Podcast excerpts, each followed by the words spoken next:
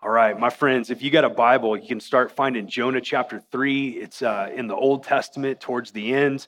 It's not a fail if you have to go to the table of content and find the page number. It's okay if you need to do that. Uh, we've been in the book of Jonah for the last couple of weeks. Today, we're going to pick up in chapter 3.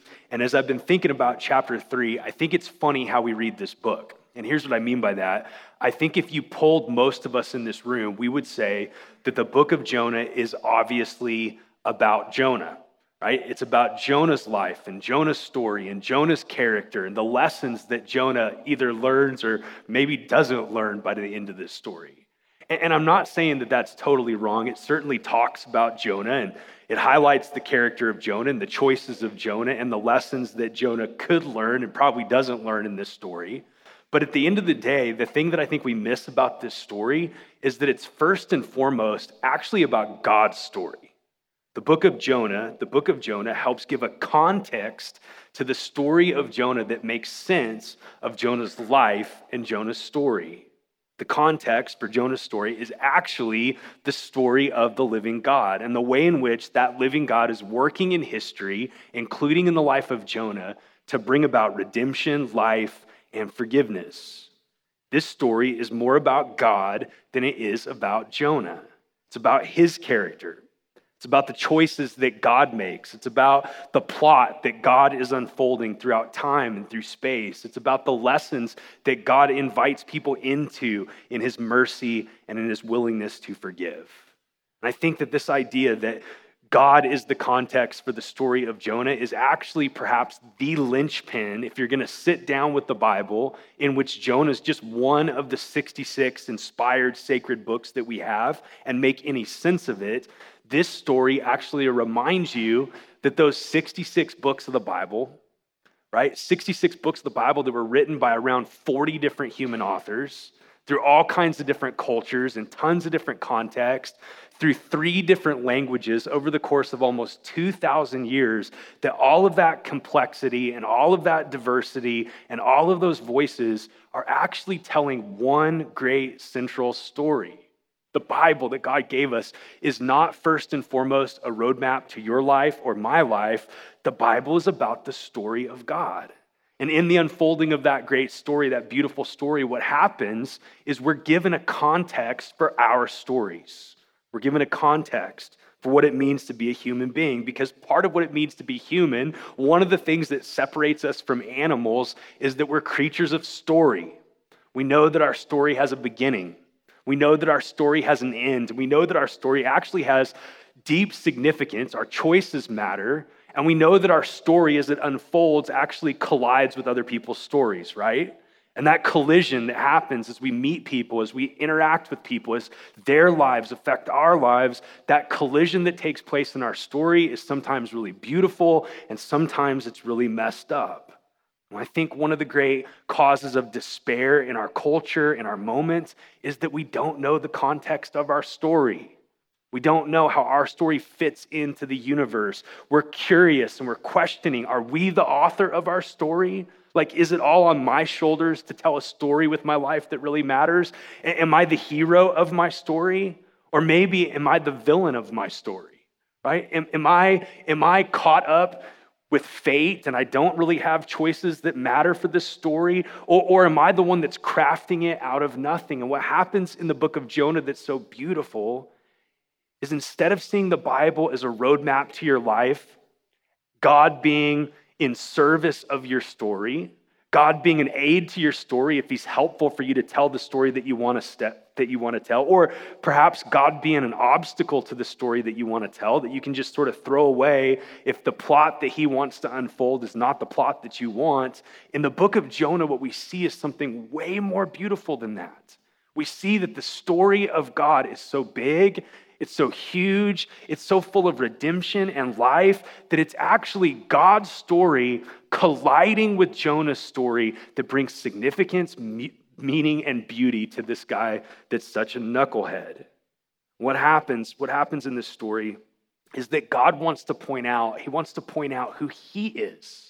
He wants to point out what he loves and what he thinks is beautiful. And the thing that's so beautiful about that in all 66 books of the Bible is that God, in his self disclosure, God, as he's pointing out what he's doing in history, he's actually not just doing it from the safety of heaven in an impersonal way and handing it to you so that you can make sense of it on your own, on your own terms. What God's actually doing in the Bible, including this great book that we're studying, is God is moving towards you and towards me so that we can have a better story, so that our stories can experience redemption and get folded into something beautiful, so that even the darkest parts of our story, right? And the book of Jonah records what had to be the darkest parts of his story arguing with God, furious at God because God is merciful to God's enemies. What happens in the book of Jonah is that God, again and again, is showing his willingness to invade history and invade lives and actually do it in a way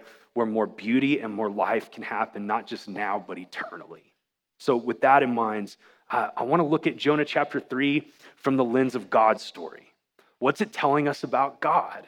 What's it telling us about his character and his choices and what he's doing in history that includes the stories that you and I are living in right now in this moment? So, if you got your Bible, Jonah chapter 3, we're going to start reading in verse 1, and we'll read all the way to the, to the end, verse 10. Here's what it says The word of the Lord came to Jonah the second time, saying, Arise, go to Nineveh, that great city, and call out against it the message that I tell you. So Jonah arose and he went to Nineveh according to the word of the Lord. Now, Nineveh was an exceedingly great city, three days' journey in breadth. And Jonah began to go into the city, going a day's journey, and he called out, Yet 40 days, and Nineveh shall be overthrown. And the people of Nineveh believed God, and they called for a fast, and they put on sackcloth from the greatest of them to the least. And the word reached the king of Nineveh and he arose from his throne. And he removed his robe and he covered himself with sackcloth and he sat in ashes. And he issued a proclamation and he published through Nineveh by the decree of the king and his nobles let neither man nor beast, herd nor flock taste anything. Let them not feed or drink water, but let man and beast be covered with sackcloth and let them call out mightily to God. Let everyone turn from his evil way and from the violence that's in his hands. Who knows? God may turn and relent and turn from his fierce anger so that we may not perish. Verse 10 When God saw what they did, how they turned from their evil, God relented of the disaster that he said he would do to them, and he did not do it. This is the word of the Lord. There's three things in this text, I think, that highlight the story of God that become a rubric if you're going to understand the Bible, if you're going to understand what Jesus is doing and the invitation of Jesus to your story that has the power to meet you in your story, in the ups and the downs, and what's beautiful and what's ugly. It all starts with God. And what we see in this story is first and foremost that God has a mission. Mission doesn't start with Jonah. Mission doesn't start with missionaries or apostles or prophets. Mission doesn't start with church planters or pastors or good Christians trying to get it together or people trying to come up with 401c3s or nonprofits. Like, mission resides in God Himself. God is the first and the end of all mission. So look what happens again in verse 1. The word of the Lord came to Jonah the second time, saying, Arise, go to Nineveh, that great city, and call out against it the message that I tell you. I love this. God sees the brokenness of Nineveh, and God wants to do something about it. This goes back to the very beginning of sacred scripture that God creates the world perfect and without blemish.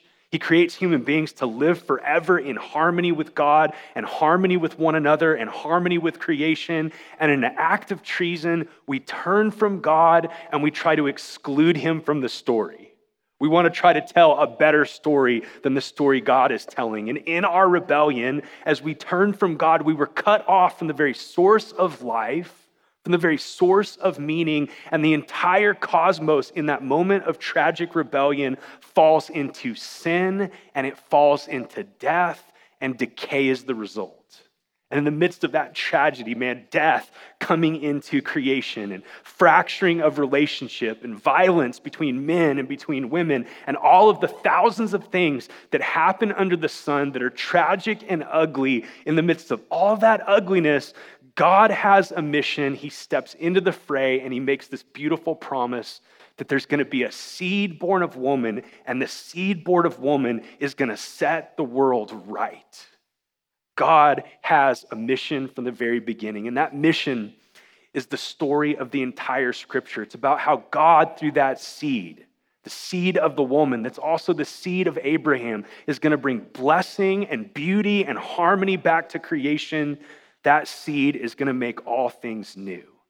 And what happens in this story what happens in this story is that we see in Jonah chapter 3 that it's not Jonah that comes up with the bright idea of preaching repentance to Nineveh.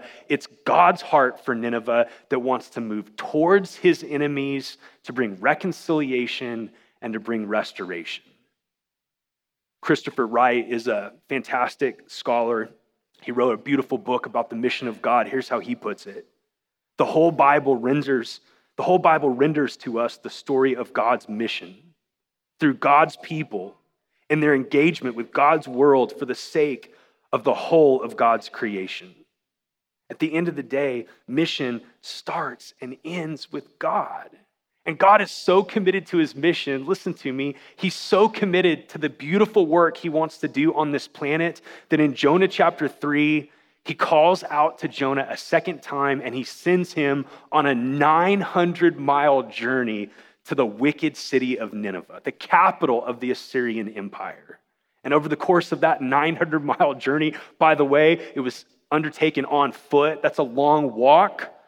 In the midst of that 900 mile journey, what happens is this prophet Jonah crosses all kinds of borders and boundaries. He crosses cultural borders and boundaries. He crosses, he crosses language boundaries and he crosses religious boundaries and he crosses political boundaries. He crosses economic boundaries. And as he's crossing these boundaries, what I want you to see and what I want you to feel is that Jonah was incredulous that God would care about his enemies because Jonah had forgotten that God is the one that has a mission. And the mission that God has from the very beginning the very beginning of his promises and prophecies to Israel that started with Abraham, from the very beginning, God's mission was bigger than any one little ethnic group. It was bigger than any one city or any one tribe or any one tongue. Jonah had probably forgotten the beauty of God's scripture in places like the 67th Psalm, where these words come to us about the heart of God for his mission. Here's what it says May God be gracious to us and bless us, and make his face to shine upon us. Say Selah, which means ponder. It goes on to say that your way, God, may be known on earth and your saving power among what? All the nations. All the nations, not just Israel, but all the nations. Let the peoples praise you the peoples being a word for different tongues and tribes and ethnicities and backgrounds. Let all the peoples praise you, O God. Let all the peoples praise you. God's mission is so big that he makes giant, scandalous promises to his Old Testament people, the children of Israel. In places like Isaiah 19, he says scandalous things like this. Starting in verse 23, let me read it to you. In that day, there will be a highway from Egypt to Assyria. And Assyria will come into Egypt, and Egypt into Assyria, and the Egyptians will worship with the Assyrians. In that day, Israel will be the third with Egypt and Assyria, a blessing in the midst of the earth, whom the Lord of hosts has blessed. Now, listen to these words Blessed be Egypt, my people and Assyria the work of my hands, and Israel my inheritance. Right? Listen, if you were a Jewish person hearing these words, you would have been totally scandalized. Here's what God's saying You know, Egypt, the very nation that brought slavery for 400 years, that broke the backs of your ancestors? Egypt that worshiped false gods, Egypt, the wicked nation that God had to open up a serious can of whoop you know what on, right? Hated Egypt is going to be my blessed people. They're going to be part of my inheritance, just like Israel is. And Assyria, that's the capital, or that's the, that's the empire of which Nineveh is the capital. The Assyrians were wicked. Everybody hated the Assyrians. The Assyrians were bloodthirsty and they worshiped all kinds of crazy, dark, pagan deities. They skin people alive. And here's what God tells Israel in this prophetic promise there's a day coming where I'm so committed to my mission to actually bless all the earth with shalom, with harmony, with unity, with my very presence. There's a day coming where just as I called Israel by name, I'm going to call Assyria and even Egypt my people. So, Jonah, listen, he crosses these boundaries and he's like, oh man, I don't know what God's doing. I just don't want to end up in the belly of a fish again. I'm going to obey. I don't see a plan B, but I don't want to do this because I'm afraid God's going to forgive these people. And as he crosses those barriers and those boundaries, here's what's happening. I hope in our hearts and minds, it's starting to make you think of a different prophet than Jonah. Because what happens in the coming of Jesus is all of those barriers and all of those boundaries that Jonah crossed with a bad attitude, Jesus crossed infinitely more with the very heart of the Father. Jesus crossed from the culture of heaven to the culture of earth. Jesus left the city of God to enter into the city of man. Jesus crossed every boundary that is imaginable the boundary between Jew and Gentile, the boundary between Greek and Roman, all the political boundaries, all the nationalistic boundaries, all of the very boundaries that have kept men and women apart from each other and apart from God because of our sin. Here's what Jesus does in his incarnation he steps through all those boundaries. Why? Because he's the fulfillment of every mission promise that God made in the Old Testament. Listen, the point being, God is the one with a mission. See, listen, if you're a Christian today, it's not because you initiated this relationship with God, it's because God is so committed to his mission, he came after you. And the church of Jesus Christ, here's what's beautiful and rich the church of Jesus Christ doesn't exist as an internally focused people that are hiding from the world. The church of Jesus Christ exists because God has a mission and he's carrying out that mission by saving people that were his enemies. And here's what's nuts as he saves us and adds us to the church, he invites us into his story that actually gives meaning to our story.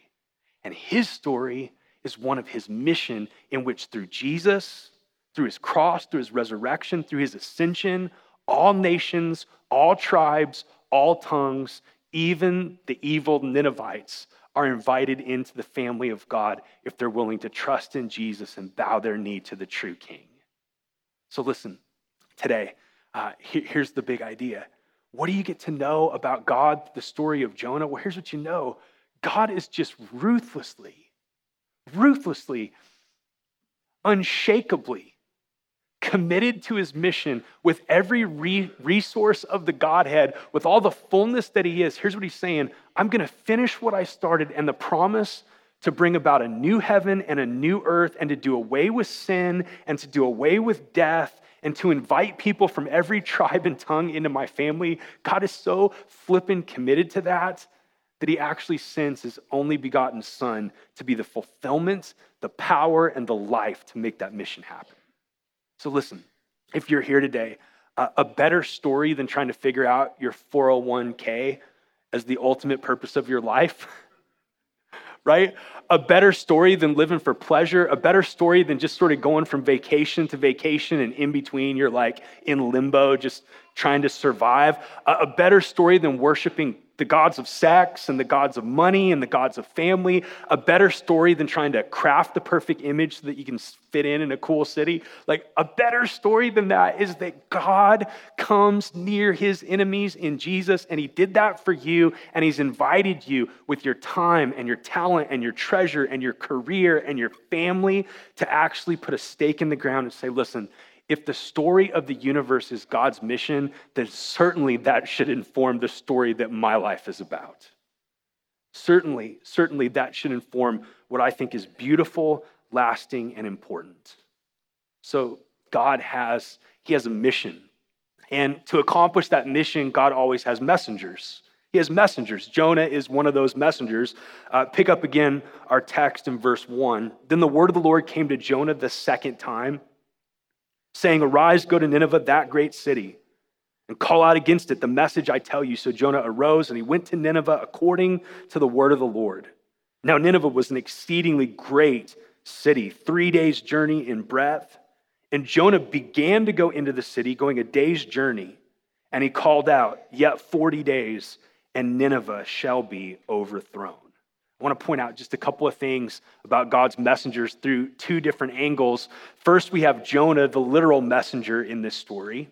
And what we see about Jonah is that he's imperfect, and that's, uh, that's putting it as kindly as I possibly can.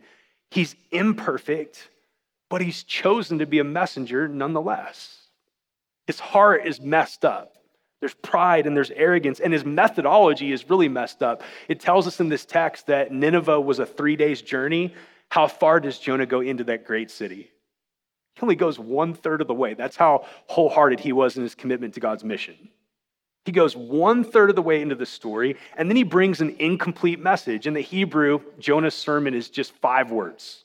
It's five words, and it doesn't mention God, it doesn't mention the hope of God, his five word sermon can be summed up in 40 days, you're all going to die.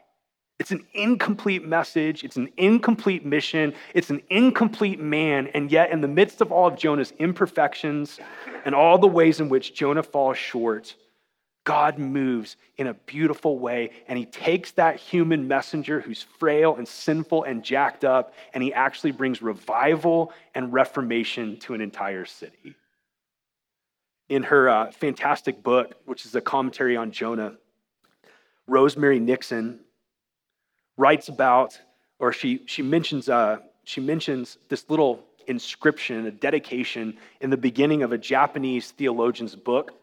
Uh, the Japanese theologian is Kosuke Koyama, and his book is Mount Fuji and Mount Sinai.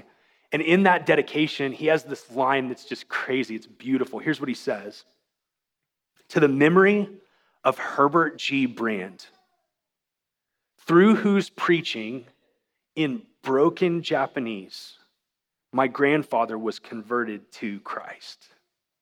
I love that. Like, it wasn't eloquent, it wasn't beautiful. It was broken Japanese. It probably sounded really ugly to the ear of a person that was raised speaking fluent Japanese, and yet, nonetheless, in that broken Japanese, the life and the light of the gospel of Jesus Christ came to the ears of this person's ancestor and brought salvation to an entire family. Here's the point. Here's the point. What do you get to see about God's story is that God uses messengers, and one way to put it would be this God really can draw straight lines with crooked sticks. And I get, man, like, if we're really honest about ourselves, there's all kinds of ways we're crooked and confused. Like there's all kinds of ways where we could look at our lives and say, man, God can never use me. I can never make an impact in the world. My past is too dark or evil, or my present is too full of my weakness and my frailty, or I keep struggling with these sins that I hate. I can't seem to get final victory over these things. Like they keep coming back and owning me, or man, I just didn't think that I would be at this place, at this stage of life. There's all kinds of ways that we can look at ourselves and say, man, I, have a divorce in my history, or addiction in my history, or mental illness in my history, or, or I'm just an anxious person. And in those ways of looking at ourselves, what starts to happen is we elevate our ability and our power and our sovereignty over the story of what God's actually telling in Scripture. And that's that God is so big, God is so glorious. God is so committed to his mission and his message that he actually uses frail, messed up human vessels to accomplish beautiful, eternal things. And we lose this when in the Bible Belt we think that the Bible is a compilation of God's greatest hits heroes. Like, you lose that.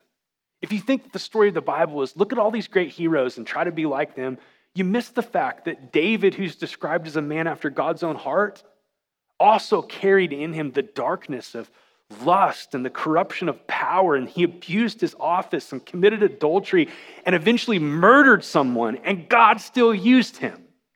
You forget that Moses had murder in his background.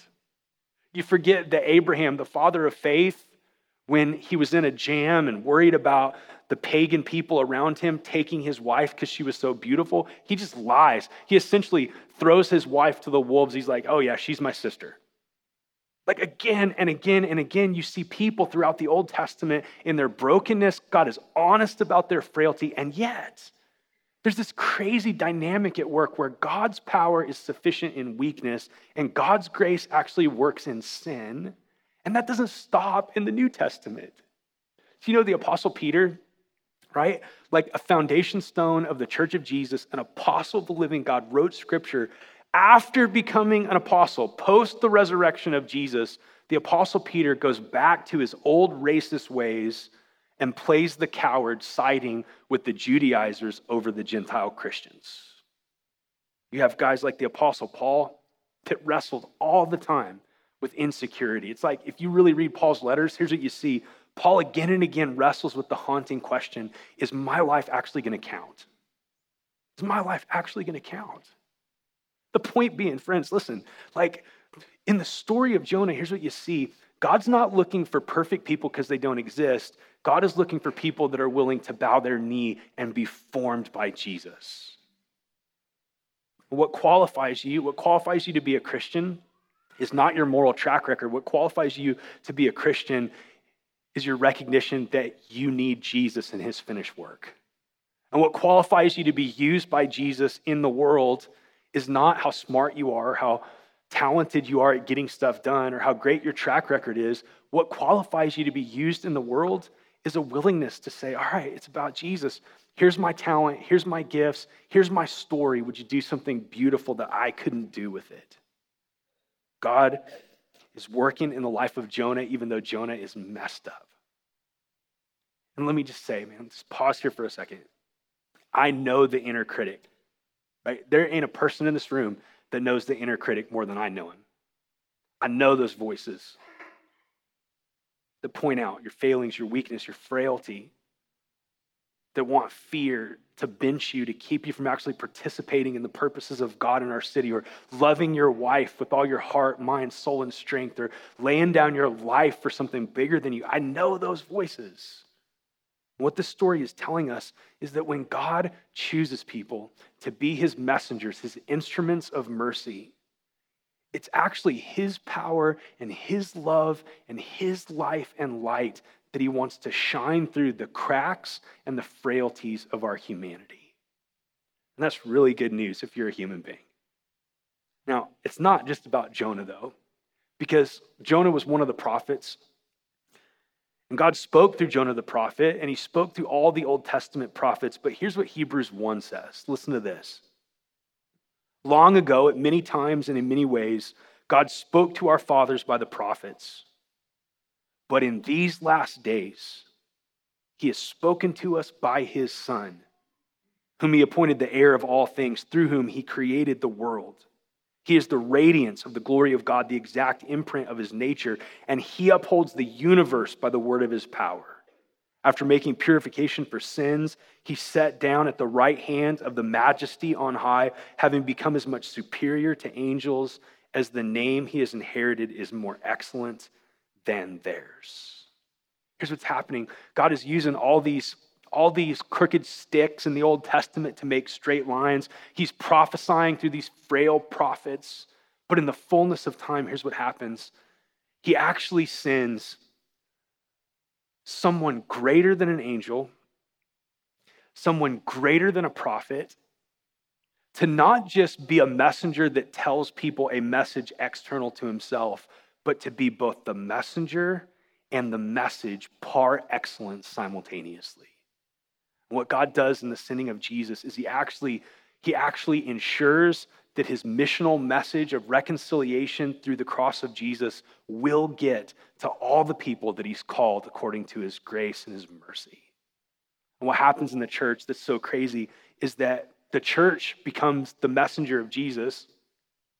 You and me become the messengers of Jesus because, first and foremost, you have Jesus. Like, here's what I mean by it. Like, we don't just have a message to tell people, we've been given the messenger. Jesus, as the messenger of God's grace, the fullness of God, Jesus who came to perfectly reveal the glory of God and the heart of God through his cross and his resurrection, you and me don't just have a message to tell people about, we actually have been given Jesus. And the reason we have a message to tell people is because you actually have the messenger, and in having the messenger, you're invited to actually share the message, to tell people about the good news of Jesus.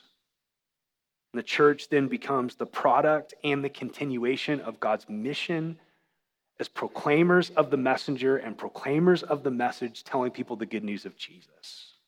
So stop here for just a second. I get sharing the message of Jesus is freaky, is it not? Like, there's just so much at stake, man, to tell people about Jesus. And what are they going to think about you? Will they reject you? Is that inbounds, out of bounds? And where in the relationship do you share Jesus with your friends and neighbors and coworkers? Like, do you have to wait until you're best friends and vacationing together before you share the gospel? Um, at what point are you going to have the awkward conversation? I get that. I get that it's scary. I get that it's hard. I get that it's weird. But here's the fuel for actually being messengers it's actually seeing the excellence and the beauty of the capital M messenger. Like, if you're not passionate about telling people about Jesus, it's because in some ways, in some ways, you're no longer in awe of the person and work of Jesus. Because when the person and work of Jesus captures you and you're like, oh man, he's the fulfillment of every prophecy. He's the Messiah that the old covenant was pointing to and longing for. He's the one that paid for sin through his cross. He's the one that defeated death through his resurrection. He's the one that subdues all the powers and principalities of darkness and corruption through his throne. Jesus is absolutely flipping amazing. When you're caught up in being in awe of Jesus, it doesn't become easy peasy but it becomes way easier to actually build your life around the transfer of this message from your mouth to the ears of the people that you do life with.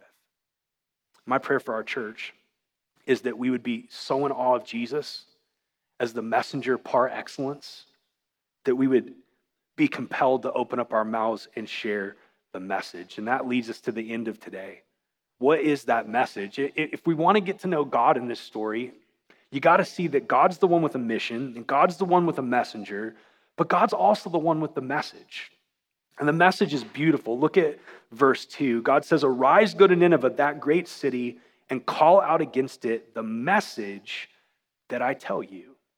That word message in the Septuagint, which is a, it's a Greek translation of the Old Testament, that word message is translated kerygma, kerygma.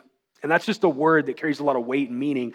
When the word message or kerygma is used, it actually means it means something to be heralded or proclaimed. And it's sort of the connotation of like a royal ambassador that's opening up his mouth and speaking the edicts and the dictation of the king that sent him. Are you tracking with me? This word kerygma is not just sort of conversational, it's the language of proclamation, it's the language of decree. And what happens for Jonah is Jonah is sent to this evil city to actually carry this kerygma, this heralding news to the city of Nineveh that points them to both the holiness and the mercy of the living God. The holiness and the mercy of the living God. Because here's the paradox that Western people choke on, right? The paradox is that God is so holy that he is the judge. And nobody likes to talk about that. Nobody likes the idea of judgment. But in God's holiness, here's what you see He wants to cry out against Nineveh because sin is not just sort of an arbitrary list of Midwestern taboos. Sin is the power of rebellion that decreates everything that's beautiful and lasting. Sin is the force of decreation. Sin is anti God, who is life and light. And God, in His holiness, He's looking at this city, Nineveh, and He can't just wink at it. He can't be like, oh, well, they had a hard upbringing. It's okay that they're completely breathing out sin and evil all the time, continually. Like, He can't just turn His back on that because He's committed in his very nature, in his very self, to what's life and what's light and what's beauty, because that's who he is. And in his opposition to sin, you have this paradox because in his holiness, he's not going to ignore Nineveh. He's not going to wink at Nineveh. He's not going to let Nineveh continue the spiral of decreation and completely absorb everything that's good in the world and destroy it. And yet, the paradox is that on the other side of that mercy, and not in contradiction to it, but connected to that holiness, is the mercy of God in which He's the judge, but He takes no pleasure in having to destroy. The paradox is like he's holy and he has to oppose all these things that are so vile that they're going to destroy everything good. And yet, at the very same time, in the same breath, he's like, Oh, that you would just come into the fold, Nineveh. I don't delight in you getting destroyed. I don't want to drop like hailstones of destruction on you. I don't want to end your story here. I want to invite you into something beautiful. And so here's what Jonah here's what Jonah has to do. It's crazy. He has to go into Nineveh with this message, this kerygma that he's to proclaim and herald that points to the holiness and mercy of God. That like, hey Nineveh, you're not okay. You're not okay. And you're heading towards this moment of confrontation where the holiness and justice of God is going to bear down on your rebellion and your evil that's decreating what's good in the world. And yet, and yet, in that very message, inherent is it in it is God's willingness and desire that they would repent and turn to him. Because otherwise, God would have just smoked them, right? He wouldn't have sent a messenger. This is exactly what we see in the New Testament. In 1 Corinthians chapter 15, Paul talks about the very same kerygma. Paul talks about the message that he was called to herald. And that message that Paul was called to herald is the gospel. And in the gospel of Jesus, here's what you have you have the holiness and you have the mercy of God fully and completely on display in Jesus. And it's news from the king that actually calls all human beings to account and to a response in light of that message. It's an invitation. It's an invitation to actually acknowledge oh, wow, there is a king who's the judge, who's holy, who's pure. And there is such a thing as sin, which decreates what's beautiful, holy, and pure. And yet, in the midst of the gospel message about Jesus, what you see is that God has made a way for full forgiveness to come by bearing in his own person the wrath and the judgment that we deserved. So, what happens in the city of Nineveh is this beautiful picture of when people believe the kerygma or the message of Jesus. Look what takes place. I just want to highlight it quickly. Verse 6 of chapter 3. The word reached the king of Nineveh, and he arose from his throne. He removed his robe and he covered himself with sackcloth and he sat in ashes. And he issued a proclamation and he published through Nineveh by the decree of the king and his nobles let neither man nor beast, herd nor flock taste anything. Let them not feed or drink water, but let man and beast be covered with sackcloth and let them call out mightily to God. Let everyone turn from his evil way and from the violence that is in his hands. Who knows? Maybe God will return and relent from his fierce anger so that we may not perish. And verse 10 tells us when God saw what they did, how they turned from our evil way and relented. God relented from the disaster that he said he would do them, and he did not do it. Here's what's happening it says that they believed the kerygma. They believed this news, this heralding about the kingdom of the ultimate king of Nineveh who reigns in heaven. And as they believed, that belief is connected. It can't be divorced from a repentance in which they actually embodied in what the king does they get off of their thrones and they humble themselves before the throne of the mighty sovereign who actually owns Nineveh. They bow before him. What happens in that humbling, in that repentance, is the king gets off of his throne, and that's a picture of all repentance everywhere for every human being. The message of the gospel is the heralded news that there is a king on the throne of the universe, and he's a king of holiness and he's a king of mercy. And you and me make terrible kings. To become a Christian, to become a Christian is to hear the news of Jesus and to do what the king of Nineveh did, to get off of the throne and to humble ourselves and to receive the lordship, the kingdom of this king. He's bringing a kingdom of peace and a kingdom that's eternal and a kingdom of hope into this world. So today, as we wrap this up, listen.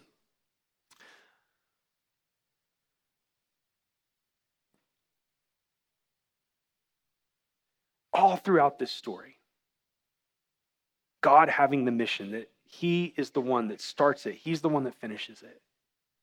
And God having the messenger, imperfect human messengers, and then ultimately His perfect messenger that embodies the message of reconciliation, Jesus.